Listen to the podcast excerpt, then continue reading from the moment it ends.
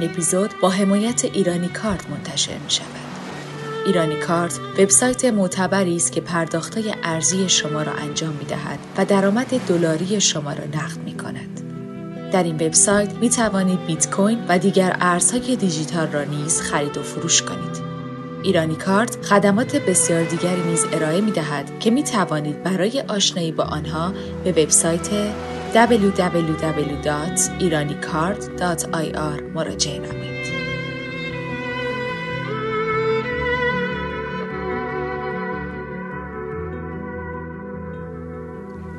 اگر به دنیا آمده باشم در 19 دی ماه یعنی 1325 در مشهد به دنیا آمدم در تهران و دسفول درس خوندم و در مشهد و در لندن.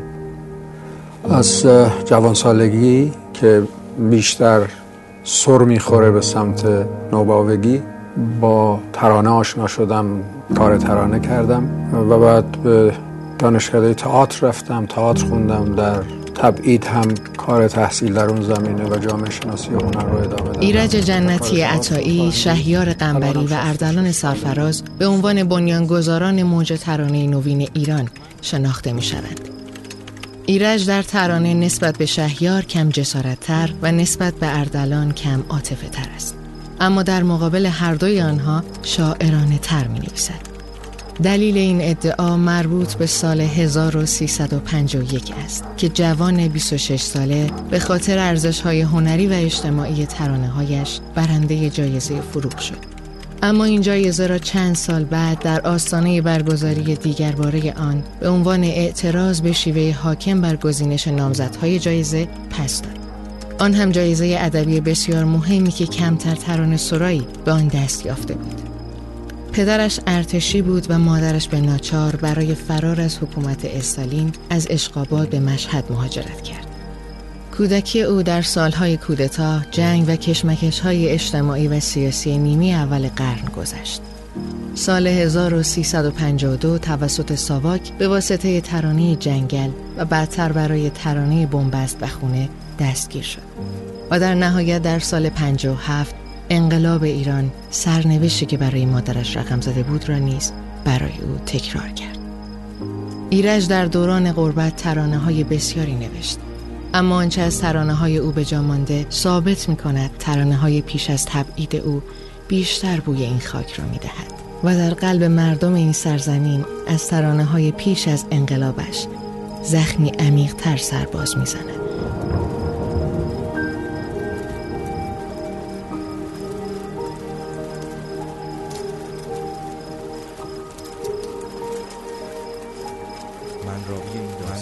من راوی این داستانم داستان هایی که پنجاه سال همصدایی ترانه های جنتی عطایی را با نبز سیاسی، اجتماعی و عاطفی مردم این خاک به تصویر می کشند.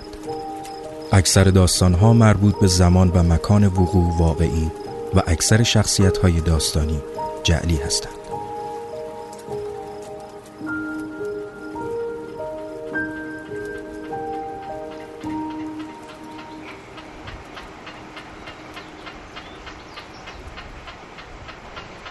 سکانس اول شیراز.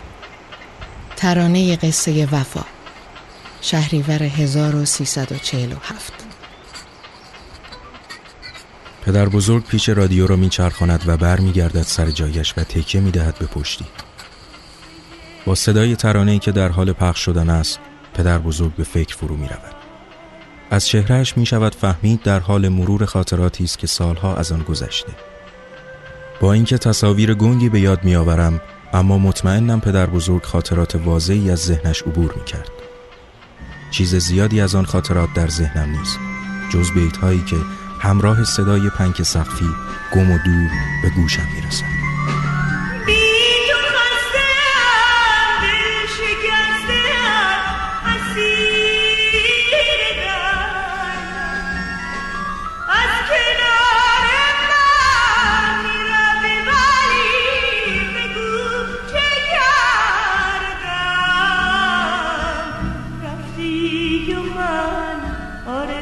یک دست ندارم آه مثل یه با دلم سکانس پنجم. زنجان. ترانه مرد تنها. فروردین 1351 غلام رضا در قهوهخانه نشسته است و به چاقویش نگاه می کند. پیرمرد قهوهچی بدون اینکه حرفی بزند استکان چای را می‌گذارد و برمیگردد پشت دخل و شروع می کند با چرتکش به حساب کتاب کردن. غلام رضا دوباره می‌پرسد مشتی توی راه جلو پام بذار لاغل اگر راه دیگه ای هست نشونم بده پیرمرد قهوه چی با نگاهی در هم کشیده زیر لب می‌گوید خجالت بکش راهش هرچی هست اینی نیست که تو سر توه رضا خاکستر سیگارش را نگاه می کند و به آتشی فکر می کند که زیر خاکستر احساساتش شعله می کشد. از درون گر می گیرد. سرش را بلند می کند. کنار استکان چای دست نخورده غلاف چاقویی است و صدای ترانه این که در قهوه خانه به گوش می رسد. چیزی که از تو مونده نشونه یه عکس تنها. تو کنج خونه. تو رفتی و من؟ دلم اسیره. عکس تو میگه مردی که تنهاست. باید بمیره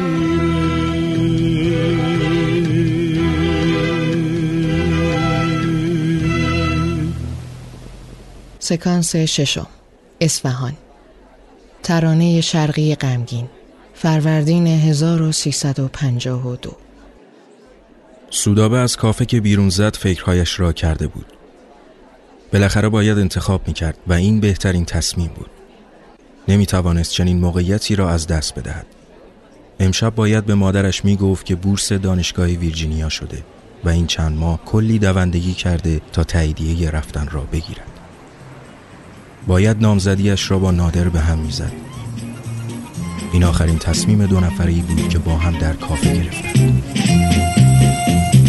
ای وقتی آفتاب تو شهر بارونی بوی عطر تو پیچی. شب راه شو کرد توی سوی تو گم شد. آفتاب آزادی از چشم تو خندی. ای شهری غمگین تو مثل کوه نوری. نظر خوشیدمون بمیره.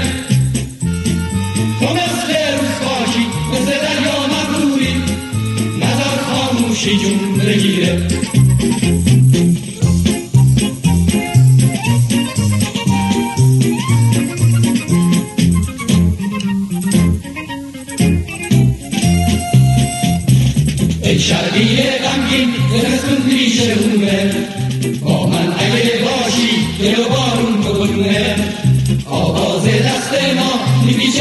زمستون. ترس از زمستون نیست که آفتاب شرومه ای شرقی غمگین تو مثل کوه نوری نظر خورشیدمون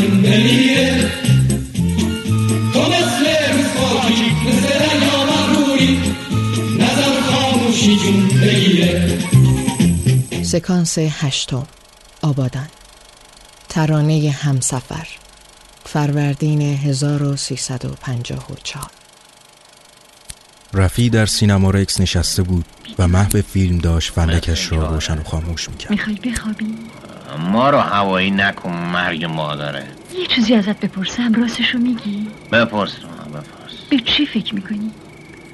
راستش بخوای فکر می‌کنم؟ این چند ساعت کی تموم میشه؟ تو رو تحویل بدم و برم سی خودم. تو زن داری؟ نه بابا زنمون کجا بود؟ نامزد داری؟ رفتم سربازی برگشتم حامله بود. پس چی داری؟ هیچی جز یه ننه و یه خونه گروهی.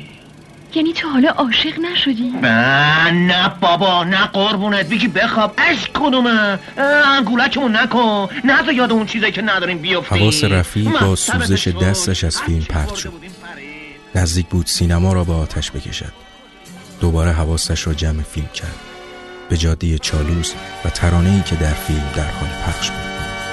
تو از کدوم قصه ای که خواستنت عادت نبودنت فاجعه بودنت امنیته تو از کدوم سرزمین؟ تو از کدوم هوایی که از قبیله من یه آسمون جدایی؟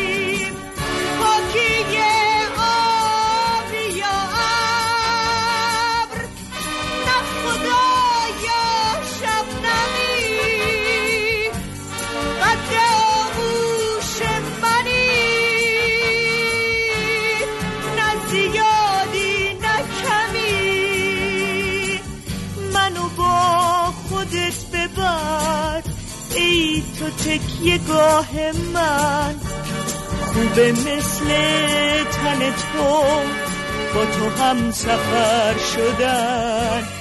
منو با خودت ببر من برفتن قانعم. سکانس دهم قزوین. ترانه سقف آذر 1356 آقایان گوش بدید. من سرهنگ توکلی هستم. من رئیس ستاد فرماندهی انقلابی هستم. حمله سفارت آمریکا بهانه به دست ارتش آمریکا خواهد داد دخالت کنند. نکنید این کار خواهش می‌کنم هیچ گونه تیراندازی نکنید. آقایان به خاطر مملکت نکنید. حجت هرچه به گوش میسم خان به خرجش نرفت که نرفت. ترس حجت این بود حالا که میسم اسلحه دارد کار دست خودش و مادرش بدهد. از وقتی به خانه های تیمی رفته و با رابط سازمان در ارتباط بود مغزش را شستشو داده بودند. قیافش با آن سیبیل و کاپشن داد می‌زد که یا از مجاهدین خلق است یا از چریک های فدایی خلق. هرچه حجت گفت به خرج میسم نرفت که نرفت. وقتی که یک بنز 190 دیزلی مشکی آمد و میسم را با دستبند وسط زج مویه های مادرش برد تازه حجت یادش افتاد به من بگوید. امروز که جنازه مادر میسم را خاک کردیم خبری از او نبود. بیچاره پیرزن از تنهایی دق کرد. به خانهشان رفتم شاید ردی پیدا کنم و اثری اگر مانده بود از بین ببرم که بیشتر به درد سر نیفتد.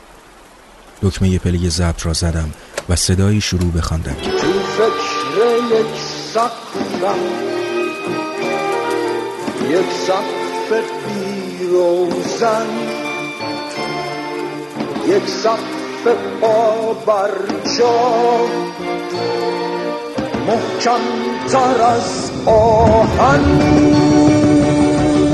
سقفی که تن بوشه. حراس ما باشه. تو سردی شب ها. لباس ما باشه.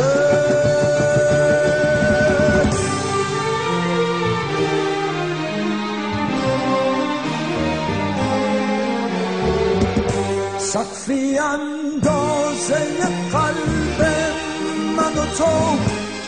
واسه لمس تپش دل و پسی برای شرم لطیف آینه ها. واسه پیچیدن بوی اطلسی زیر این سر با تو از خود از شب و ستاره میگم. از تو با از خواستن تو میگم و دوباره میگم. زندگی مو زیر این سر با تو اندازه می‌گیرم. گم میشم تو معنی تو معنی تازه می‌گیرم. سقفمون افسوس و افسوس. تن ابر آسمونه. یه افق یه بی نهایت کمترین فاصلمونه تو فکر سکانس دوازدهم. قوم ترانه وطن. آذر 1358 تاهره قرآن را بالای سر مصطفی گرفت و گفت حالا نمیشه نری؟ خیلی شلوغ پلوغ شده. میگن فداییان خلق روحانی می‌بینن امون نمیدن. مصطفی پوستخندی زد و گفت اگر ترسی از جون بود که دیگه انقلاب کردنمون چیه؟ زیر لب خداحافظی گفت و رفت. به ثانیه ای صدای شلیک از خیابان بلند شد. بدن تاهره روی زانویش سنگینی کرد. زمین و زمان دور سرش چرخید. از درب خانه که زد بیرون یک سمت عبای خونی مصطفا بود و سمت دیگر موتور سواری که مردم ریخته بودند روی سرش.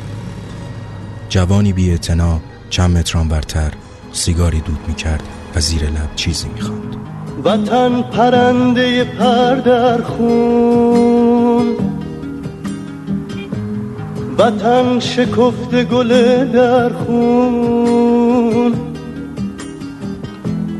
وطن فلات شهید و شب. وطن آتا به سر خون. وطن ترانه زندانی. وطن قصیده ویرانی. ستاره ها اعدامیان ظلمت. به خاک اگر چه میریزم سکانس سیزدهم. عصر. داخلی تهران. حدود ساعت چهار و پنجه و چهار دقیقه بعد از ظهر هفدهم خرداد ماه سال 1400 است.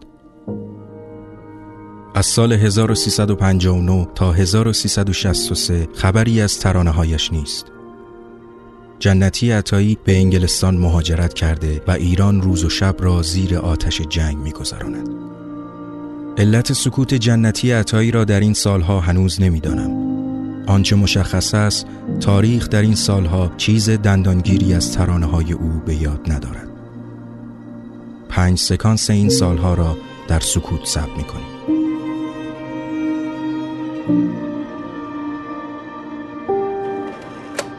من از تئاتر به ترانه رفتم نه از ترانه به تئاتر. یعنی من تئاتر رو زودتر شروع کردم از هفت سالگی. عنوان بازیگر. بازیگر نقش کودکان و اینا رو بازی می‌کردم. بعد من تحصیلاتم تئاتر بوده به هر روی در جامعه ما که جامعه شعر سالاری است ترانه و تئاتر به گمان و به تجربه من آغاز و پایان آفرینشگری های هنری هستند. از محجورترین گرفته تا همه پسندترین.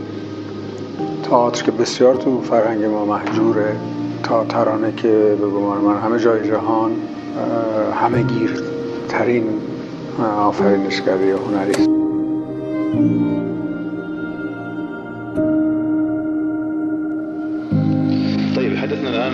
Yeah. المصائب والمصاعب الاقتصادية اللي تعاني منها الشعوب الإيرانية. يعطينا أمثلة عنها. درباره أوضاع اقتصادی ایران می‌تونید قدری برامون صحبت کنین یک با چند مثالی برامون بیارین مسلما جنگ طولانی روی همه چیز اثر می‌ذاره. الان مثلا قیمت دلار قبل از جنگ حدود 8 تومن 8 تومن خورده ای بوده. الان حدود 93 تومن 94 تومن یعنی تقریبا 11 برابر تورم.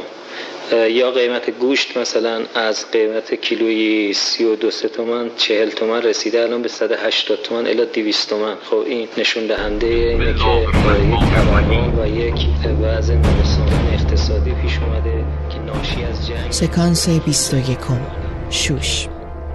ترانه جنگل جاری. بهمن 1367 امروز جنگ حق و باطل. جنگ فقر و گنا جنگ استضعاف و استکبار و جنگ پا ها و مرفهین بیدرد شروع شده است. به نظر ما که مبارزان حقیقی و راستین ارزش های اسلامی هستند به خوبی دریافتند که مبارزه با رفاه طلبی سازگار نیست و آنها که تصور می کنند مبارزه در راه استقلال و آزادی مستضعفین و چند ماهی از پذیرش قطعنامه 598 توسط ایران گذشته بود. همه چیز داشت سر جای خودش برمیگشت. حالا هوای شهرها حالا هوای اخبار حالا هوای جاده ها حالا هوای مردم. همه چیز سر جایش برگشته بود اما انگار نه همه چیز. پای یاسر نه خانه یاسر نه استخوانهای مادر یاسر نه. هیچ کدام سر جایش برنگشت. از دنیای یاسر چیزی جز خاکستر برای برگشتن نمانده بود. همان خاکستر هم حتی برنگشت. ستاره سوسو نمی‌زنم اگر چه بر من رفیق شبهای بی کسی ای سر به در این سکوت ستربن سنگر به سنگر. چرا به خورشید باره چشم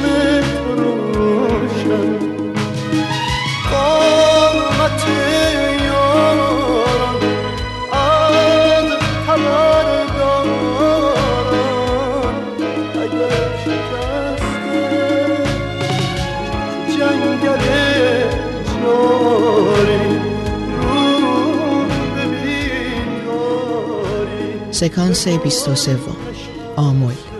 ترانه رازقی. مرداد 1369 ساعت هفت و هجده دقیقه صبح.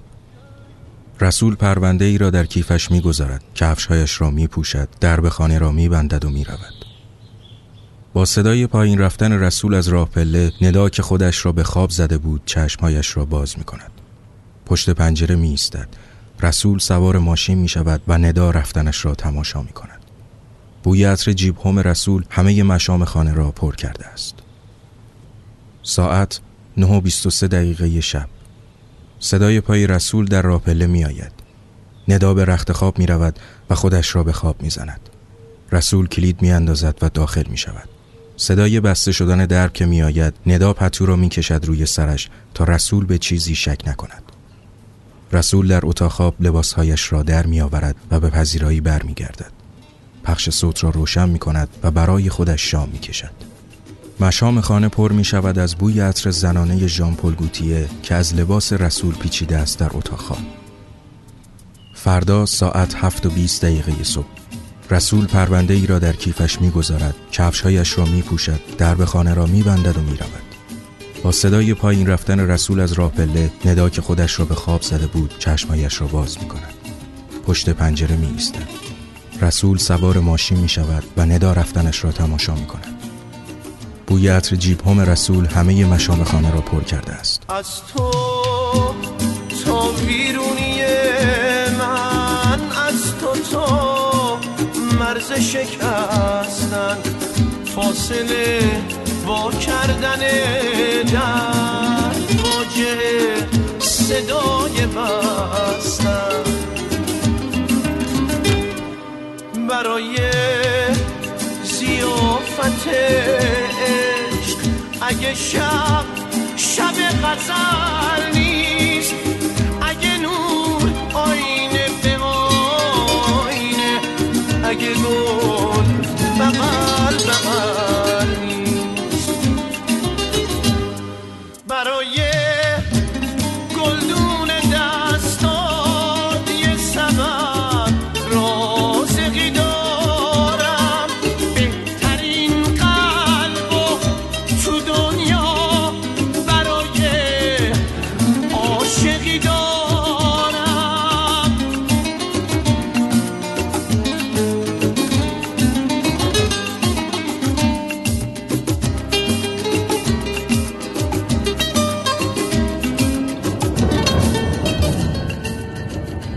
سکانس 24 رو.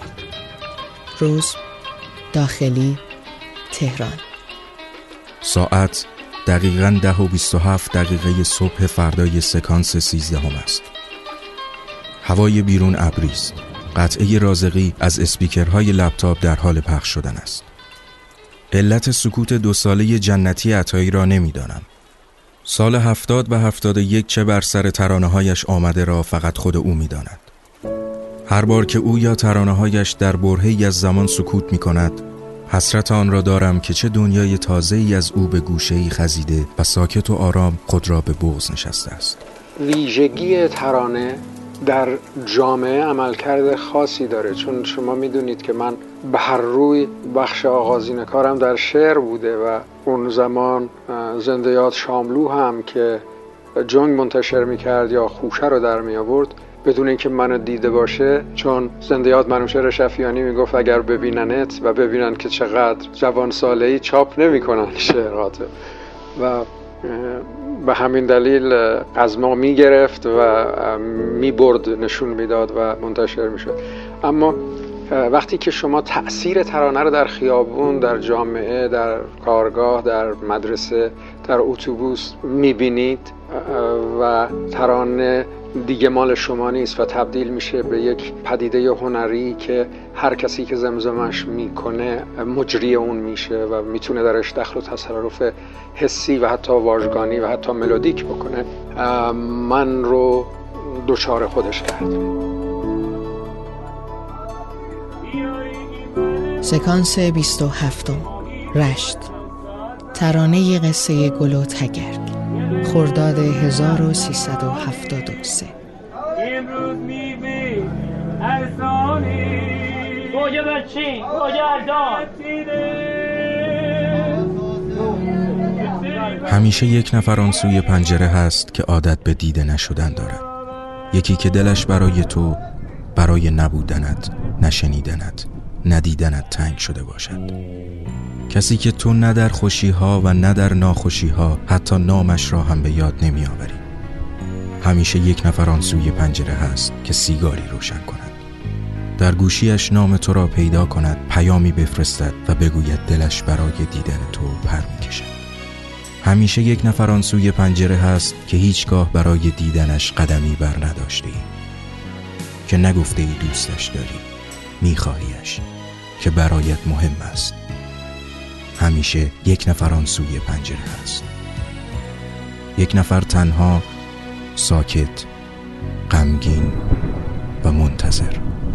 قصه من و غم تو قصه گل و تگرگه ترس بی تو زنده بودن ترس لحظه های مرگه ای برای با تو بودن باید از بودن گذشتن. سر به بیداری گرفته ذهن خواب آلوده من. همیشه میون قابه خالی درهای بسته. طرح اندام قشنگت. پاک و رویایی نشسته. کاش می‌شد چشام ببینن. طرح اندام تو داره. زنده میشه جون می‌گیره. پا توی اتاق می‌ذاره.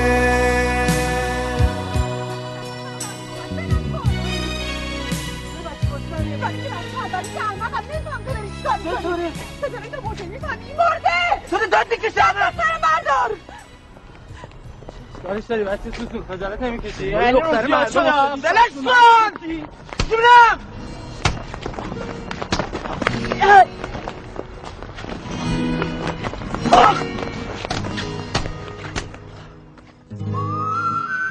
سکانس 29 همدان.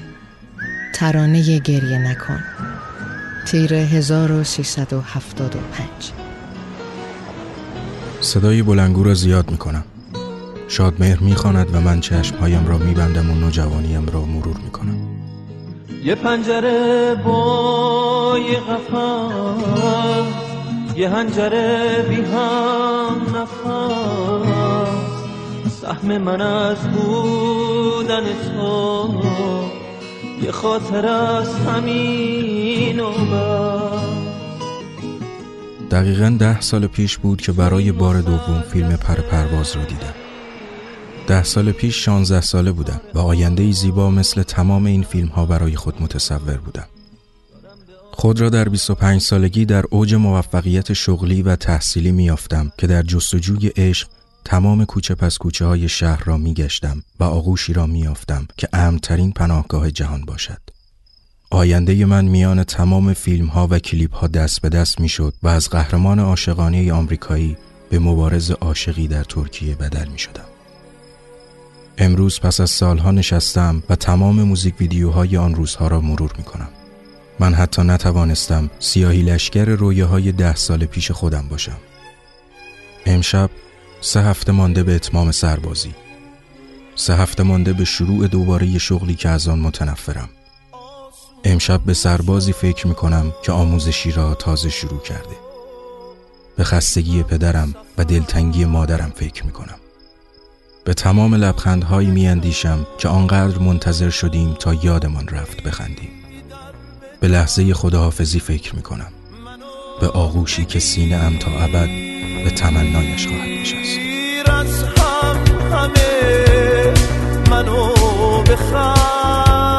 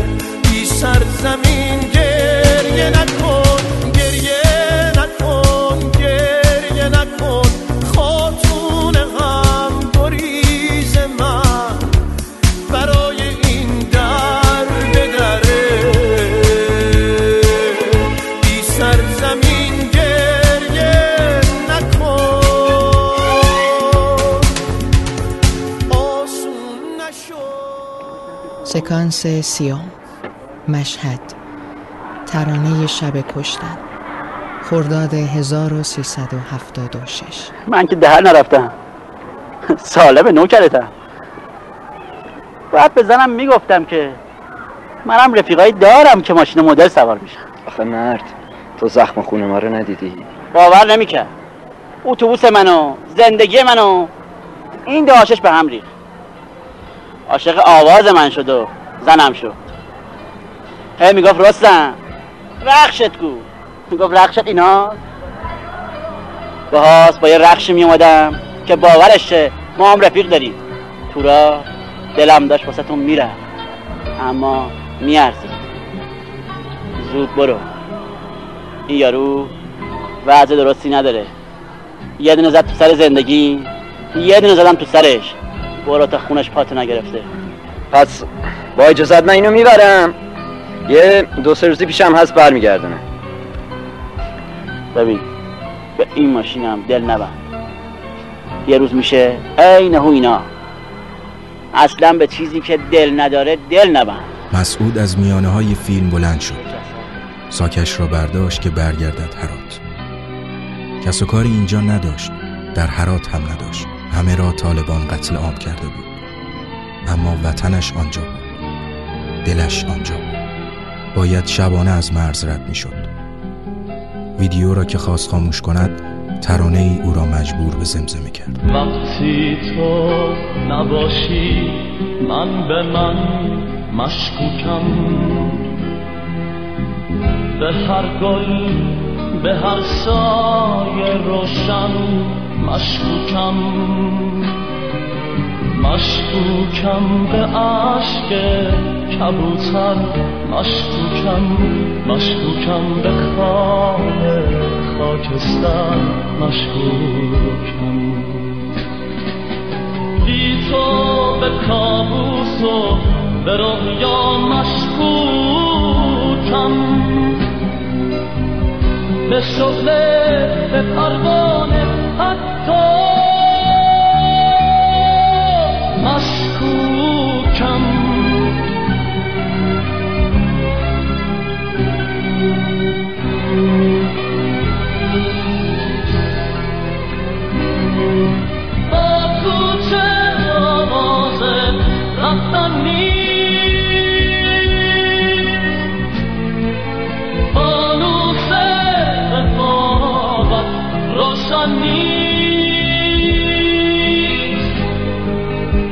نترس از حجوم حضورم چیزی جز تنهایی با من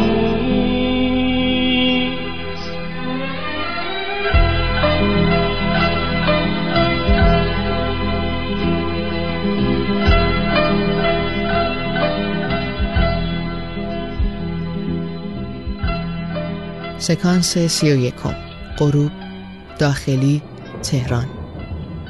ساعت پنج و چهارده دقیقه بعد از ظهر سکانس 24 است. هوا را مه گرفته است. با نم باران زمستانی. عطر هوای بارانی از درسهای پنجره با بوی اتکلون ترکیه‌ای پیچیده در اتاق به مشامم می‌رسد. سال 77 هم ردی از ترانه جنتی عطایی نیست. دوباره سکوت. من تحصیلات دبیرستانی دیپلم طبیعی گرفتم و رشته ادبیات رشته تخصصی من یا مورد انتخاب و علاقه من نبود.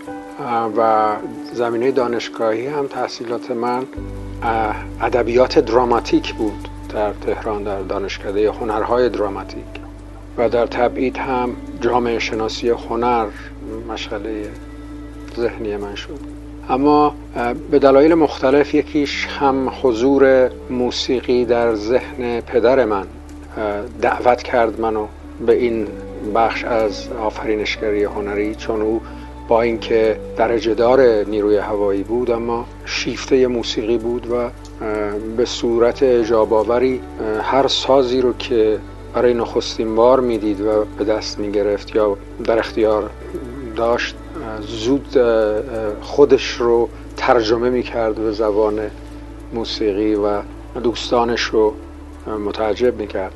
به گمان من شیفتگی پدر در پیونده با موسیقی اون دریچه رو به روی من باز کرد و در کنار او مادر که همیشه من با خودم که تنها می شدم می گفتم پدر آواز می‌خونه مادر کتاب و بخشی کوچک از هر دوی اونها رو فکر می کنم که من به عنوان بیماری با خودم حمل کردم.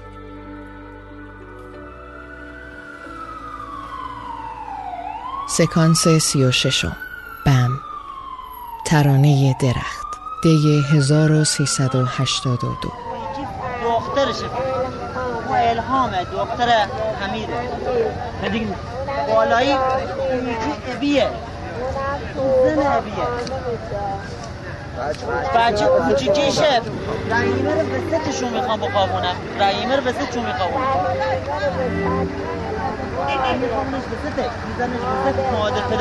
بالا کیه؟ دختر ابیه.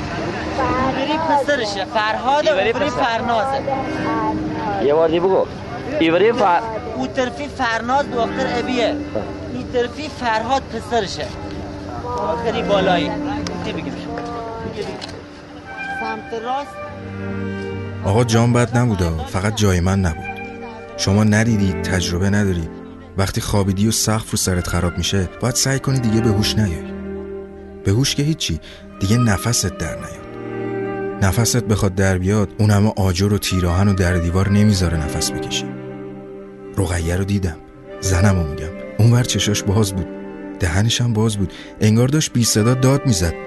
دقیق که نمی‌تونستم ببینم از زیر اون همه آوار. ولی هرچی داد زدم پاشو زن مسخره بازی در نیار.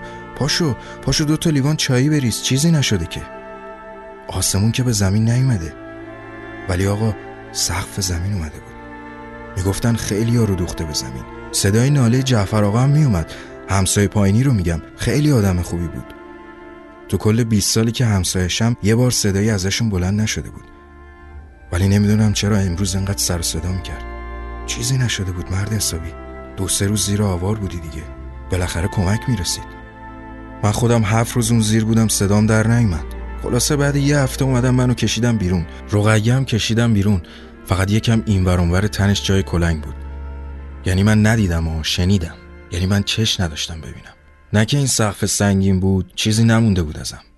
بیرونم که اومدم چشمامو بستن و گذاشتنم لای پتو و لا اله الا الله گفتن و سردست بردن خاکم کردن.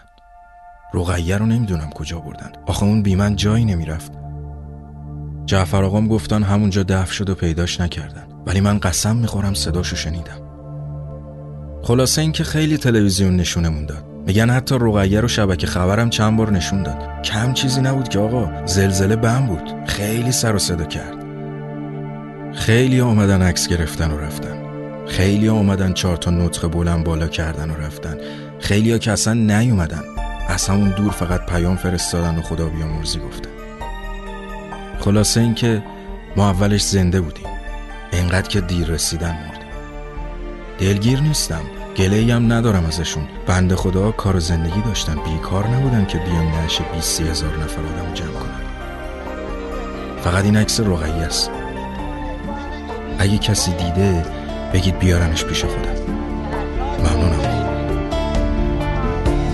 توی تنهایی یک دشت بزرگ که مثل قربت شب بی انتهاست یه درخت تن سیاه سر بلند. آخرین درخت سبز سر پاست. رو تنش زخمه ولی زخم تبر. نه یه قلب تیر خورده نه یه اسم. شاخه هاش پر از پر پرنده هاست. کندوی پاک دخیله و تلسم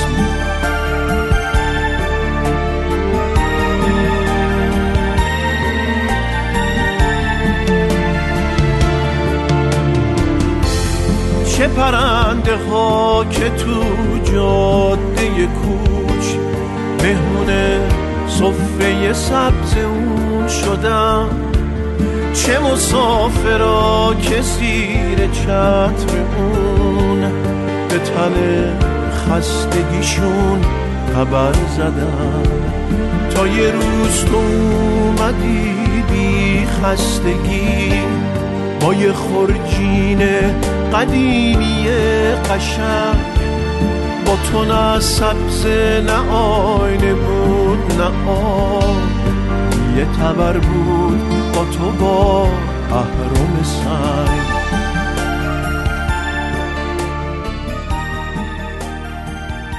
سکانس سی و نهم شهر کرد. ترانه پروانه در مشت. خرداد 1385 ابراهیم سوزن گرامافون را روی صفحه گذاشت. مهناز دکمه play واکمن خود را فشار داد. فاطمه MP3 player خود را روشن کرد. سهراب نوار کاست را به داخل پخش ماشین هل داد. پیمان media player کامپیوترش را باز کرد و روی play کلیک کرد. مریم فیلم VHS را به عقب برگرداند و دکمه play پخش ویدیو را فشار داد.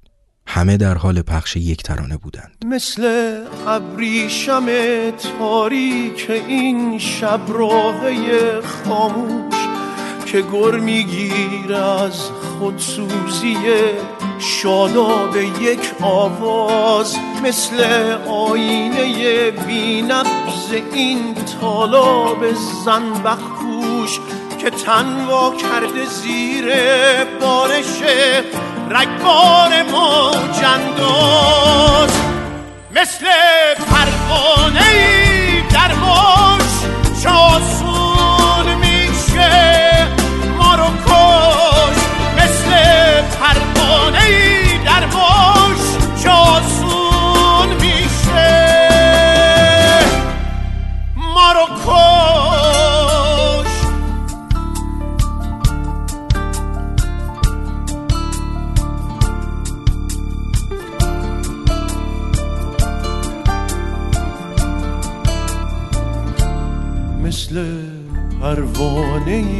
مشت چه آسون میشه ما رو کشت سکانس چهلم نیمه شب داخلی تهران ساعت 11 و 28 دقیقه نیمه شب است. صدای آمبولانسی از دور شنیده می شود و نوازنده دورگردی با ساز خستهش می نوازد. سال 86 دوباره سکوت.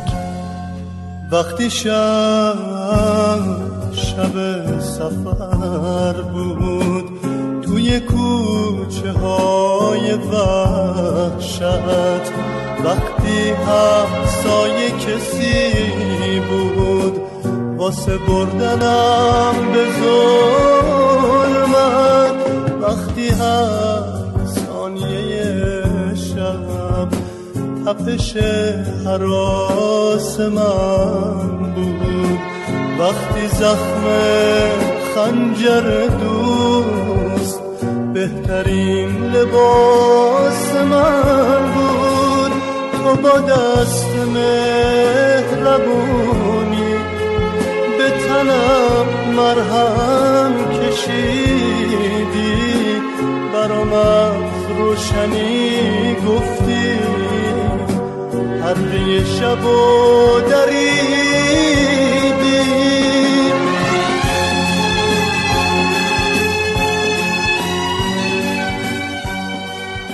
سکانس چهل و دوم. دماوند. ترانه نترسان.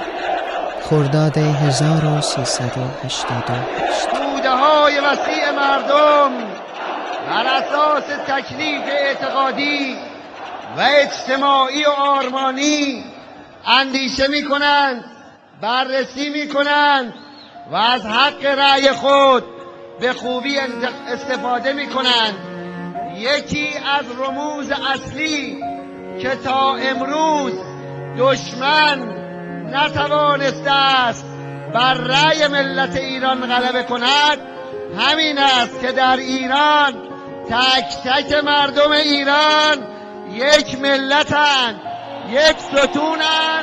نترسون عاشقا رو از این کولا که تاراج به خاک افتادن از عشق پر و بال به مراج نه تیر دشنه نه دار و زندون ستاره ها رو از شب نترسون. کجا پروانه ترسید از حریر شغل پوشیدن؟ کجا شبنم حراسید از شراب نوش نوشیدن؟ از این شب گوشه خاموش از این تکرار بیرویا. سلام ای صبح آزادی سلام ای روشن ما آمده ایم بگوییم ادب مرد بهز دولتی ما همه در اینجا جمع شده ایم برای آنکه از دروغ خسته شده ایم هر روایتی برای این سال تکراری است جز روایتی که به سکوت ختم شود. این ترانه را در سکوت آن روزها گوش می دهم ای کاش برای همیشه مردم سرزمینم را کنار یکدیگر ببینم نه مقابل یکدیگر. به صدای سکوت گوش می دهم به احترام هر آنچه بود هر آنچه شد و هر آنچه خواهد آمد. نترسم عاشقا رو از این کولا که تاراج به افتادن از عشق. و باله به مراج. نه تیر و دشنه نه دار و زندون. ستاره ها رو از شب نترسون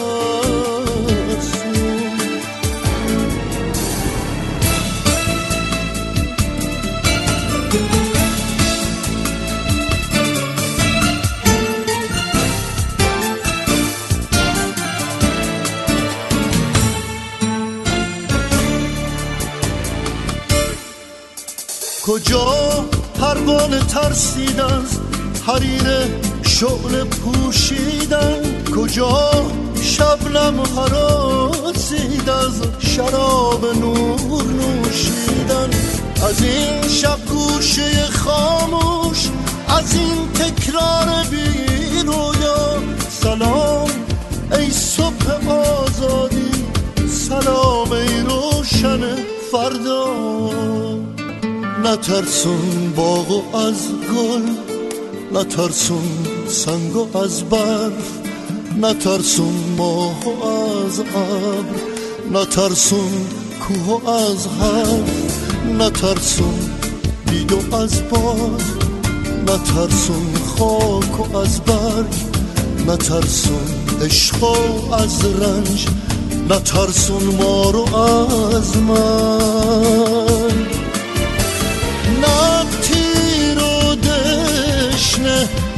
ندار و زندون ستاره ها رو از شب نترسون.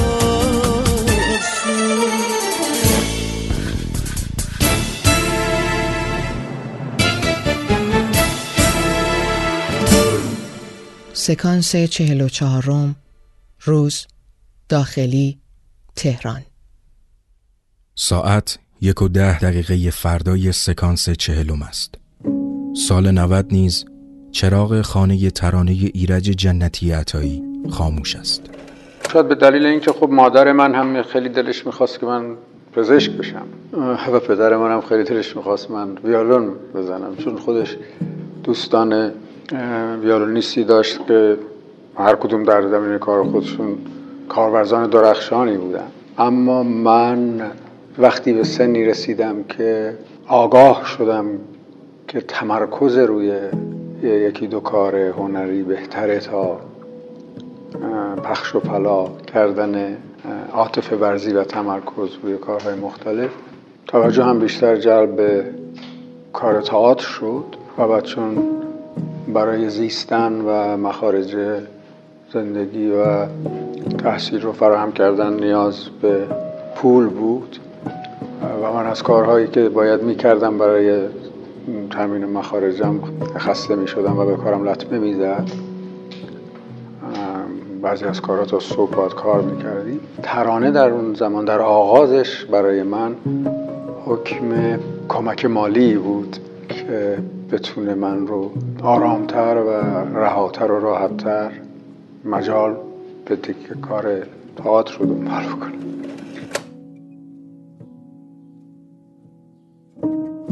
سکانس چهل و نهم سمنان. ترانه حس می کنم. خرداد 1395 گفت حالا که داری میری دلتم با خودت ببر. نمی‌خوام هیچی از این رابطه بمونه. گفتم مگه چیزی هم ازش مونده؟ گفت نه از رابطه بین ما هیچی. گفتم رابطه رو نمیگم. دلمو میگم. گفت من همون موقع که دیدمت دلم رفته بود. گفتم اگه دلت رفته بود میومدی و به هم می‌گفتی. گفت اگه نگفتم واسه چشات بود. خواستم با چشات حرف بزنم. گفتم ولی هیچی تو چشای خودت نبود. من خوب نگاهشون کردم. گفت به خاطر اینه که چشای تو حرف نداره. لال شدم نشد بگم. گفتم خب پس چجوری باید میفهمیدم که تو دلت رفته؟ گفت فهمیدن نمی‌خواست. همون اول با دلت حسش کردی. همون موقع که قلبت داشت یه جور دیگه تو سینت قدم می‌زد. حس می‌کنی؟ حس می‌کنم. پلی شکست بین ما نمی‌رسم. به تو ببین. کسی نشسته بین ما. حس می‌کنم قریبه ای با من و استراب من. حس می‌کنم خسته ای از تداوم عذاب من. حس می کنی حس می کنم پلی شکسته بین ما. نمی‌رسم. به تو ببین. کسی حس می کنم حس می کنی پلی شکست بین ما. نمی‌رسم به تو ببین کسی نشسته بین ما. سکانس پنجاهم داخلی شب تهران. ایرج جنتی عطایی وارد هفتاد و پنجمین سال از زندگی خود شده است. او که اولین اثرش در سال 1347 به صورت رسمی منتشر و متولد شد، حالا نیم قرن است با هر ترانه‌ای خاطره ای را در ذهن ما ساخته است. تولد هر ترانه او را با روایتی جشن گرفتیم. او که با هر ترانه‌ای شریک و همراه غمها، شادیها، گریهها، اعتراضها و عاشقانه های مردمش بوده است.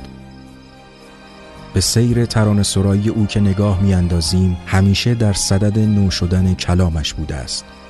خود را پشت لباس پیرسالی پنهان نمی کند و همچنان به دنبال جامعی برازنده تر و شکیل تر برای ترانه است. عمرش بیش از پیش بلند و سایش مستدا شب رویدن هجرت شب ریشه پژمردن شب تن پوش نو کردن ولی باز از درون مردن. کجا برگردم از وحشت؟ از این مرداب خاموشی که پنهان شد صدای من. چه اوریان شد فراموشی. کجا برگردم از پرسه چراغ عشق روشن نیست. نه همراه نه هم وحشت. کسی جز مرگ با من نیست. ردای مرگ می پوشم برهنه زیر این خنجر. خدا حافظ شب تفته سلام ای باغ